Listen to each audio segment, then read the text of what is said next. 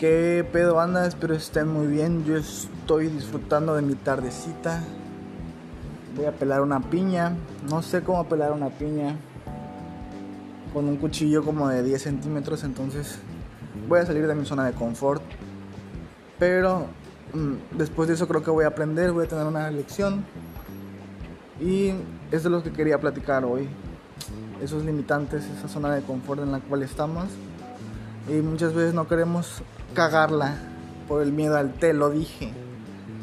Te lo dije que eras así, o sea, ¿quién es qué o qué para decirte o hacerte sentir más o menos? No, siento que en el autoestima que uno tenga, en la seguridad que uno tenga, son recursos importantísimos que debemos de valorar.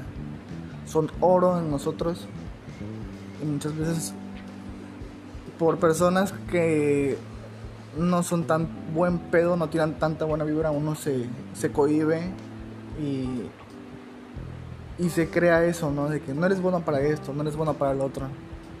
Todos los días son diferentes, banda, todos los días uno aprende, desaprende y es lo importante y lo chido de, de vivir y de hacer, de atreverse. Pero pues bueno, no todos lo hacen al mismo ritmo. Y está bien, cada quien tiene su momento. Yo comencé en esto del podcast como un simple hobby, como una catarsis para también conocerme y entender y conectar, conectar con ustedes. Y, y por qué no? Seguir haciendo podcast.